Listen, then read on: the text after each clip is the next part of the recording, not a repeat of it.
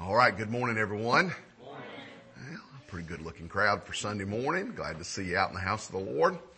And uh, it has been a good week and we certainly appreciate what the Lord has done in our hearts and uh, how he's worked in our lives in these days. And I trust that um, as you leave this morning and uh, this final service of this mission endeavor, um, that uh, you'll also say that the Lord's helped us and that He's done something in your heart and that He's showed you something and revealed some things to you.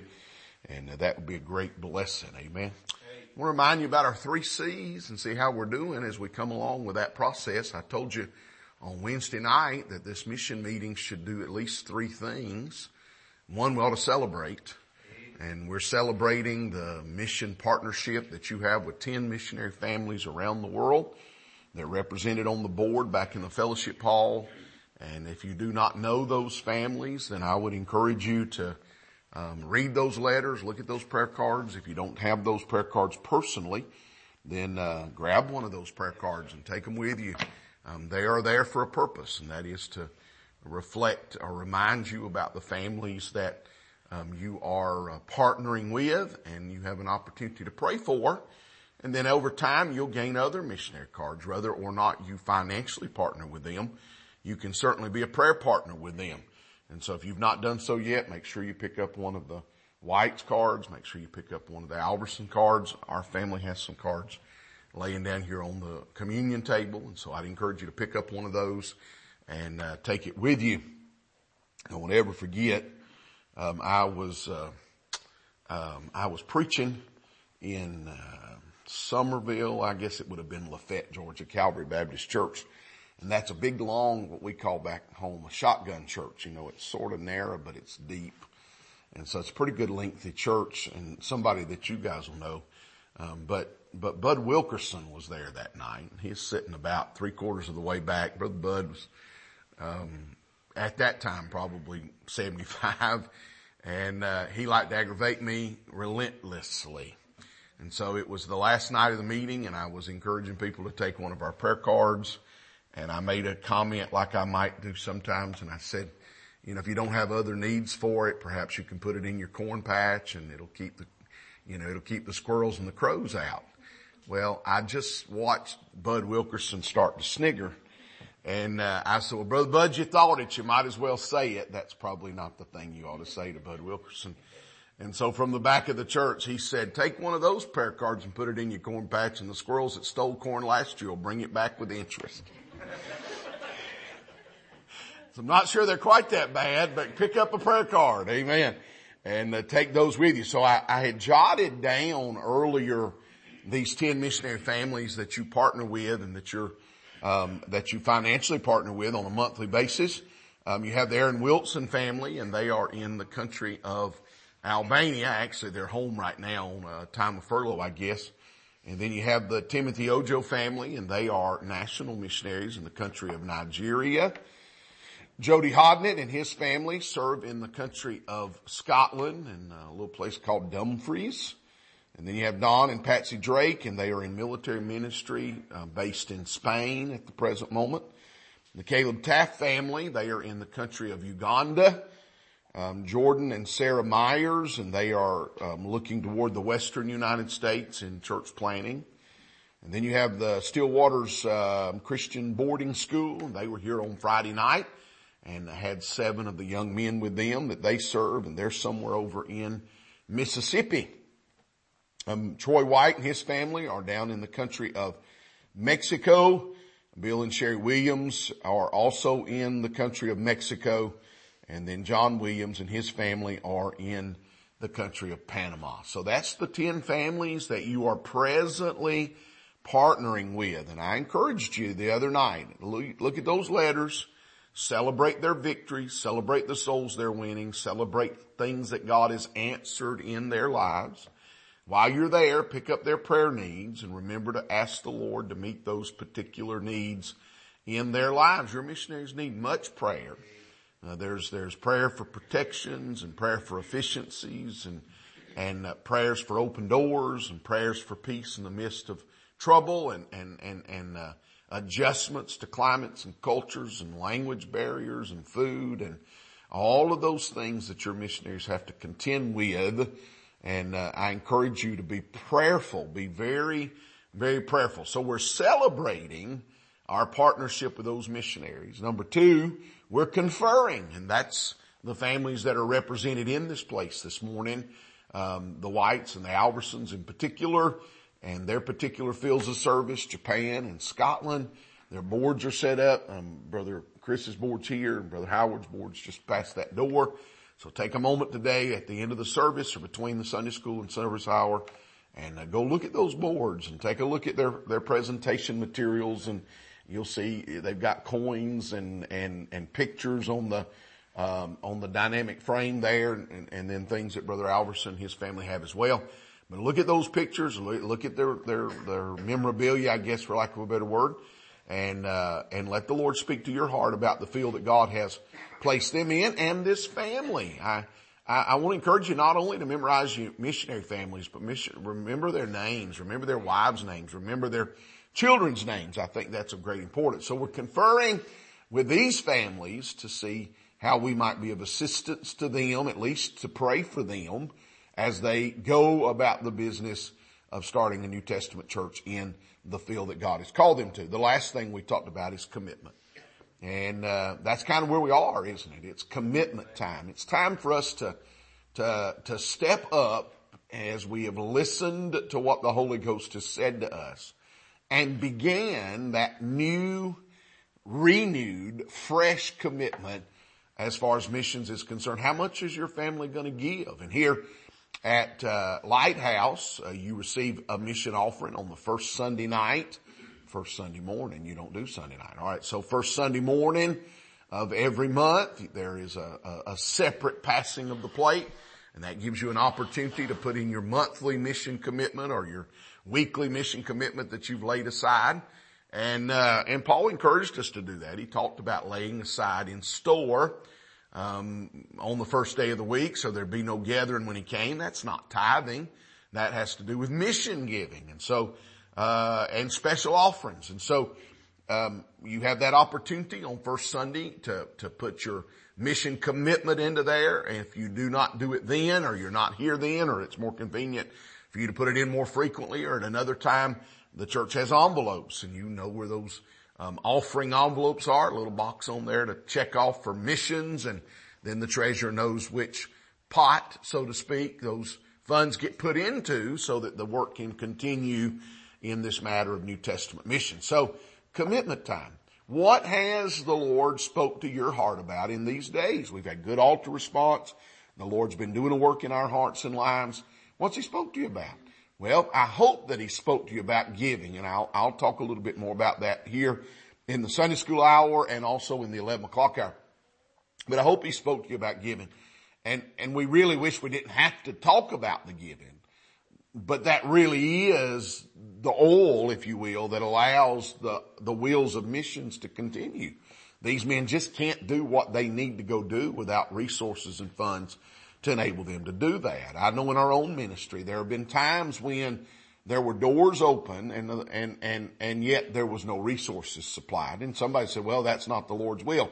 I'm not so sure about that. I mean, it might have been the Lord's will for me to go through those doors, but somebody else didn't find the Lord's will when it came to praying and giving and doing the things they need to do. And so uh, there's, there's, there's multiple components in that thing, um, that all need to work together and so, and so I hope that the Lord is speaking to you about an amount that He wants you and your family to give toward New Testament missions here at Lighthouse Baptist Church over the next year and forward. Uh, but there's more to it than just committing to give. We we ought to be committed to pray. Um, we ought to be pr- committed to communicate with our missionaries. We ought to be committed to be a witness for Christ. And then, as I told you on uh, I don't know Thursday or Friday nights, sooner or later we ought to be committed to go. And, and, and some of you, you know, there, there's almost an anxiety attack that takes place and I expect somebody to hyperventilate. I better start carrying brown paper bags with me when I talk like that. Um, I get it. Everybody's not going to go overseas. All right. Everybody's not going to go south of the border or um, get on an airplane and go on the other side of the world. I struggle to understand why you wouldn't do that. okay. But I've also preached in 20 countries. And so, um, I'm, I'm, I'm, fairly well traveled, alright? And, and, um, I, my family's fairly well traveled. And I know some people feel uncomfortable when they leave the country and go to certain places. And I've seen my own share of, of, uh, difficulties and I've seen my own share of dangers. Um, both natural dangers. I could tell you a story about being about 18 foot from a red spitting cobra in the wild. That's not a comfortable feeling. They're deadly at 18 feet. It was about 11 o'clock at night and very dark. Um, in Kenya, I could tell you about almost getting washed away in a flash flood in Costa Rica. Uh, the missionary was trying to save his truck that went dead. Turned out he had no gas in it, but it went dead. In the middle of floodwaters, we were about to ford a creek that was rising rapidly and it had about as much distance from me to that door before it took a 30 foot plunge. I wasn't feeling very happy about that or confident in that, but the Lord, I tell you, when I stepped out of the truck, I had on cowboy boots and the water went over the top of my boots. So we were in, we were in pretty deep water and it was rushing rapidly. Or I could tell you about getting caught in a war. In, uh, 2004, we were in the country of the Ivory Coast of Africa and a war broke out while we were there. We had to be evacuated. We ended up on a, a, a Spanish evacuation flight going back into Madrid that's all right. I rode out with their ambassador on the king's plane. So God knows what he's doing. I can tell you about that sometime. I don't have time tonight or today. But uh, nevertheless, despite all those dangers, there's great opportunity. And I know some are never going to get on a plane, go overseas, although there's opportunity. And I, I encouraged you to think about going in multiple ways. One, maybe a week or two as you just go visit a missionary and get involved in their ministry. Um, letter boxing, we talked about hanging door knocker bags, um, helping with a Bible school program or getting involved in a, a, building project over at the boys home in Mississippi. There's all kinds of things along those nature, um, even domestically that can take place. Um, some of you, especially our younger families and younger couples and, and, and teenagers and singles might ought to pray about a little longer stay. That might mean, you know, that you ought to pray about um, a three month tenure or a six month tenure. Sometimes we call those internships. But, um, you know, especially if the Lord is nudging your heart toward missions and you're just not settled on it yet, maybe you don't have peace about it, but you feel there's a little something in there. That's a good opportunity. Amen. And go spend some time with a missionary family. There's different families that are more equipped than others to be able to accommodate you in that regard. And then ultimately, there's the matter of going as a missionary. I, and I, I recognize Dr. Blue used to say that all a missionary is is somebody going somewhere else to tell somebody else about Jesus. And uh, I'd say that's true, but we also understand we label that title missionary uh, on those individuals that leave where they are, and that's how I define the missionary, and go somewhere else to establish a church and, and or involve themselves in some other element of ministry related to church establishment and planning. So, um, you ought to be thinking about, praying about, and I trust the Lord speaking to you about your personal commitment in this matter of New Testament missions. All right. So I want to take just maybe um, eight or ten minutes of the Sunday school hour, and I want to I want to share if I can find my notes that I seemingly have now lost, but I want to share with you. There it is. I want to share with you um, a thought just real quickly, and we'll turn to a couple of quick scriptures, but we're going to have to rapidly run through them about missions and just a couple of thoughts that you might consider as you look at missions. While you're finding the first reference, um, let, let's let's just go to 2 Corinthians 10, 2 Corinthians chapter number 10. We'll start there. Um, Dr. Dan Truax was a missionary to the continent of Africa I honestly do not know which country, but the continent of Africa. Uh, I understand in the late 40s and early 50s. Um, he eventually came home from Africa and was an instructor. I have even been told he's still living, but I have not documented that. Um, but that Dr. Truax taught at Tabernacle uh, Bible College in Greenville, South Carolina. They said if you took Dr. Um, Truax's missions class, you might better look out because he had a real strong tendency to call men to Africa. he had a philosophy. He said God calls everybody, just lets a few stay home. and uh, don't go because Dr. Truax calls you or Jamie Burke calls you or Dwayne Moore calls you. You better go because God calls you And I don't mean that literally that Dr. Truax called him, but he did put the pressure on him. And uh, Dr. Truax took a, um, a, a several, well, I guess there's 25 in this little booklet. He took several songs, hymns of the church, and he modified the words to those hymns and gave them mission themes. And uh, I, I, they always speak to my heart every time I read them. And so I thought I'd give you one, maybe in the 11 o'clock hour, I'll give you another one. Um, you can actually sing them just the way I'll, I'll read them to you if you follow the tune of the original hymn. But this one was to the tune of Amazing Grace. And Truax called the song, I'll Give Myself. And this is what it said. It said, Amazing Grace, how sweet the sound to those who love the Lord. But what of those who still are bound and do not have His word? The many dangers, toils, and snares through which we daily go are nothing much when they compare with what the heathen know. Then thousand years to sing his praise, bright shining as the sun, while lost men suffer endless days, their torment never done. Since grace has meant so much to me, what would it mean to them? So I'll give myself, O Lord, to thee to bring thy grace to them. I think that's pretty touching. That smites my spirit, doesn't you? Amen.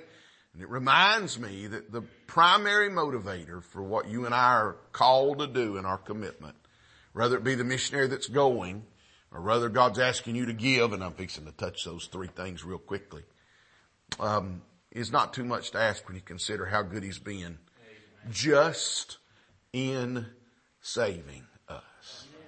I'm not going to hell. I'm not lost anymore. Heaven is going to be my home. Amen. And so it's important. Well, I ask you to turn to, and I did not turn there, but 2 Corinthians chapter number 10. I was thinking I want to mention three things real quickly, and I call it three faces of missions. And I would have started with you as I did early, I think Wednesday night even, in uh, Mark's Gospel, chapter 16, verse 15, where John, or Mark said, or Jesus has said, he said unto them, go ye into all the world and preach the gospel to every creature. There's some faces of missions that we need to be identified with and understand. Number one, we could not have missions if we did not have a missionary that's willing to go. Amen? We could sit here and take up money and have piles of funds, bank accounts piled up. But if we didn't have some men that would give their lives, even hazard their lives, leave what they know and go to that foreign field, um, and do the work that God's called them to do, you and I couldn't have a mission program. Amen. And I'm going to tell you something else. That's sort of, that's a broad stroke. We couldn't have a mission program. But the particulars of that is you and I could not fulfill the commission. You see, God gave us a job to do going to all the world, but we cannot do it alone. So we're going to have to have, we're going to have to grab hands with somebody and partner with them. And it needs, we need somebody who's willing to go. Thank God for men that are willing to go. Well, where do they go? Well, I ask you to turn to 2 Corinthians 10 and there's a lot here I'd like to read to you, but I, I want to just read one verse. Paul said in his mission endeavors, verse 16, he's going to preach the gospel in the regions beyond you. So I want you to write down number one, the missionary goes to an unthinkable people. And I mean by that, we get comfortable in our local environment. But there is a world beyond um, Sumter County. There is a world beyond Americus or Plains or Ellaville. There is a world beyond Georgia.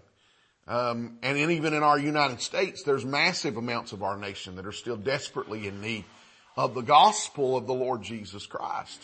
And take you to towns with a hundred thousand people and one, maybe two fundamental churches and a hundred thousand people. Well, I was honest. They're not, I mean, I think about B-Salt and you, you, I would recommend that if you ever want to do a little research, you look at B-Salt's website. I understand that, uh, that, that our brother's in the process of trying to update some of the information he's got on there. It's become a little dated.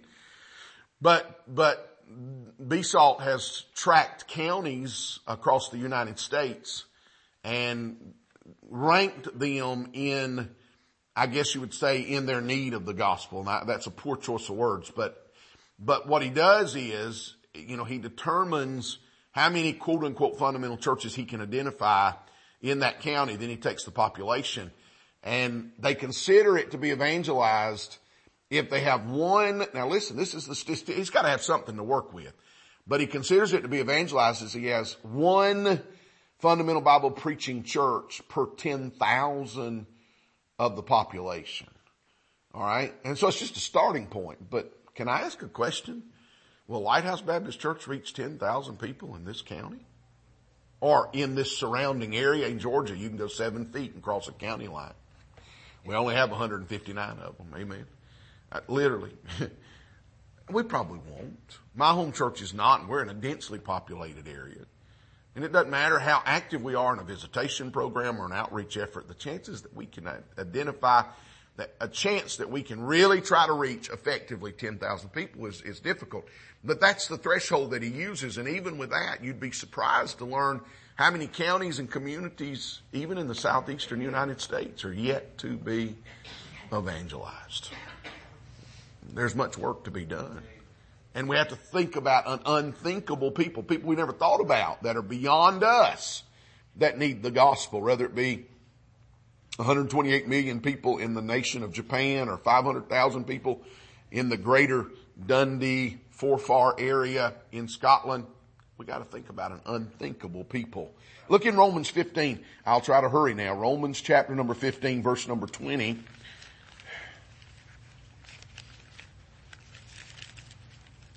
Sword drill time. Amen.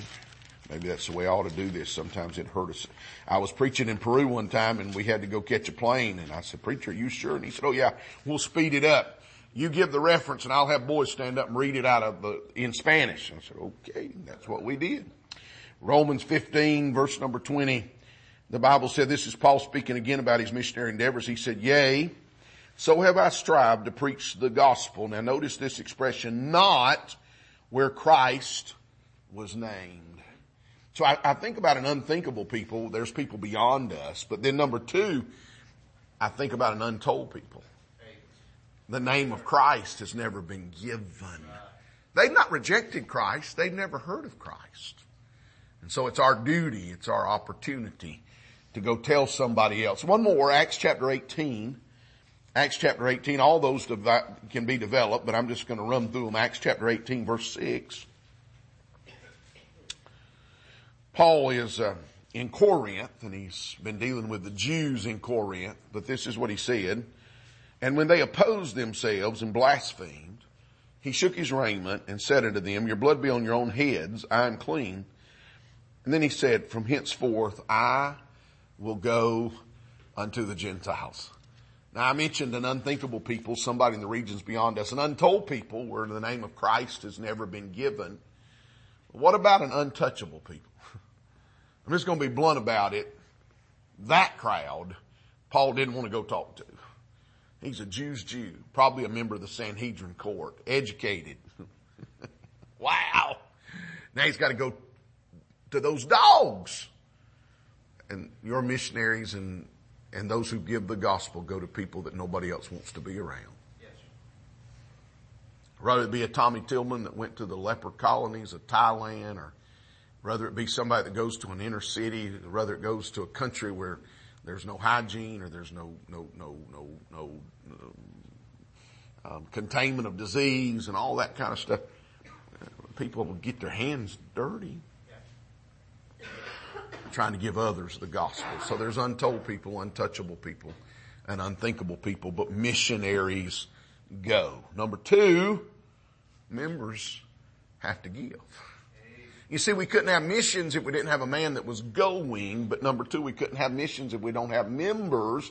And I use that word because it's members of the body of Christ, identified as members of local churches, that fund mission endeavors. We don't stand on the corner and collect like Shriners do for burnt children or empty stocking funds. It's our duty. We're the ones that know the truth. And as that, we need to give. Now I'm not going to track a lot of references, but I want to give you three thoughts about your giving. Number one, if we're going to do mission giving, it needs to be systematic. All right. So, so let me just bring something into bar, par right quick with you. Number one, think about the regularity of your bills and own commitments. Okay. If you have a house note, mortgage, it comes due every month. Um, if you have an electric, I hope you do. If you have electricity, um, that bill comes in every month, right? If you have a car finance, the bill comes in every month. And it doesn't matter if you've had a good month or a bad month, the bill's still there. It doesn't matter if you had a couple of weeks off work or, or, or work's full blow, or bore, you still got the bills. And then there's these other amazing things. You get hungry. you know, you actually want to go to the grocery store and buy food and your car, your car, it needs gas. It's the oddest thing. It just doesn't run on water. And I, I, I say that because you know that, but I'm, I'm trying to ask you to consider the regularity of those expenses. And that same regularity of expenses occurs on the mission field. Your missionaries have those expenses regularly just like you do. They have to pay the rent on their house. They have to put gas in their car. Their kids actually want to eat. It's an odd thing, you know, and, uh, so, I mean, you got all those things. I got to ask a question. This is, I'll lead into the question and answer session. Miss Rebecca, well, your grocery bill will be a lot less this time in Scotland than it was last time, even, won't it? You won't have, you won't have Thomas, and so.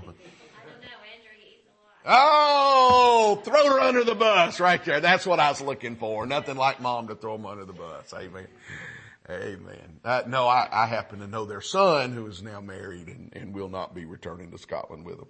So uh, those regularity of expenses require regularity of income.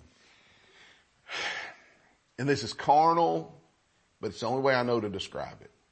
When you partner with your missionaries, you send them to do a job. And just like you go do your job, you expect to get paid for your job. I do not think it's wrong for your missionary to expect the income to be consistent and faithful. It's just like a job and it's their paycheck and it's how they pay their bills. And I trust that you and I will learn that giving must be systematic. First day of the week, Paul talks about 1 Corinthians 61. Number two, I'm reminded that members giving will supply. And in that, the mission is supplied. Go reach the world with the gospel. And the individual ministry is supplied. They can actually have the needed resources to start the church that God has called them to do. Lastly, members giving satisfies their satisfaction in giving. Why? Number one, because through your giving, men get saved. Hallelujah. Amen. When John Williams posted pictures of baptizing that lady they think's probably over 80 years of age because she got saved, Lighthouse Baptist Church should be satisfied. It's paying off. Amen. The investment is satisfying because men get saved. Number two, not only are men saved, but our master is satisfied with our giving. It's our way of being obedient to what he asks us to do. And he is satisfied when we do that. Amen. I believe the Lord exhibited his expression of gratification and satisfaction when he watched that widow put her mite in. And when he looks at us and we do what he asks us to do in our giving, he is satisfied. And then, I got to tell you this, members can be supplied. That's you and me. When we give, God's going to take care of us. The Bible said, give and it shall be given unto you. Good measure, shaken down, pressed together and running over. Shall men give into your bosom. And God will meet your need when you're obedient to His directions. And so I encourage you to think about your commitment in giving. Lastly, missionaries go, members give. But we couldn't have missions if we didn't have a master that grows. You see, you can't save sinners, but he can. You cannot sustain missionaries or secure missionaries, but he can. To be honest, you can't even supply your own church, but he can. He is the force that takes the giving of the member and the going of the missionary and brings them together.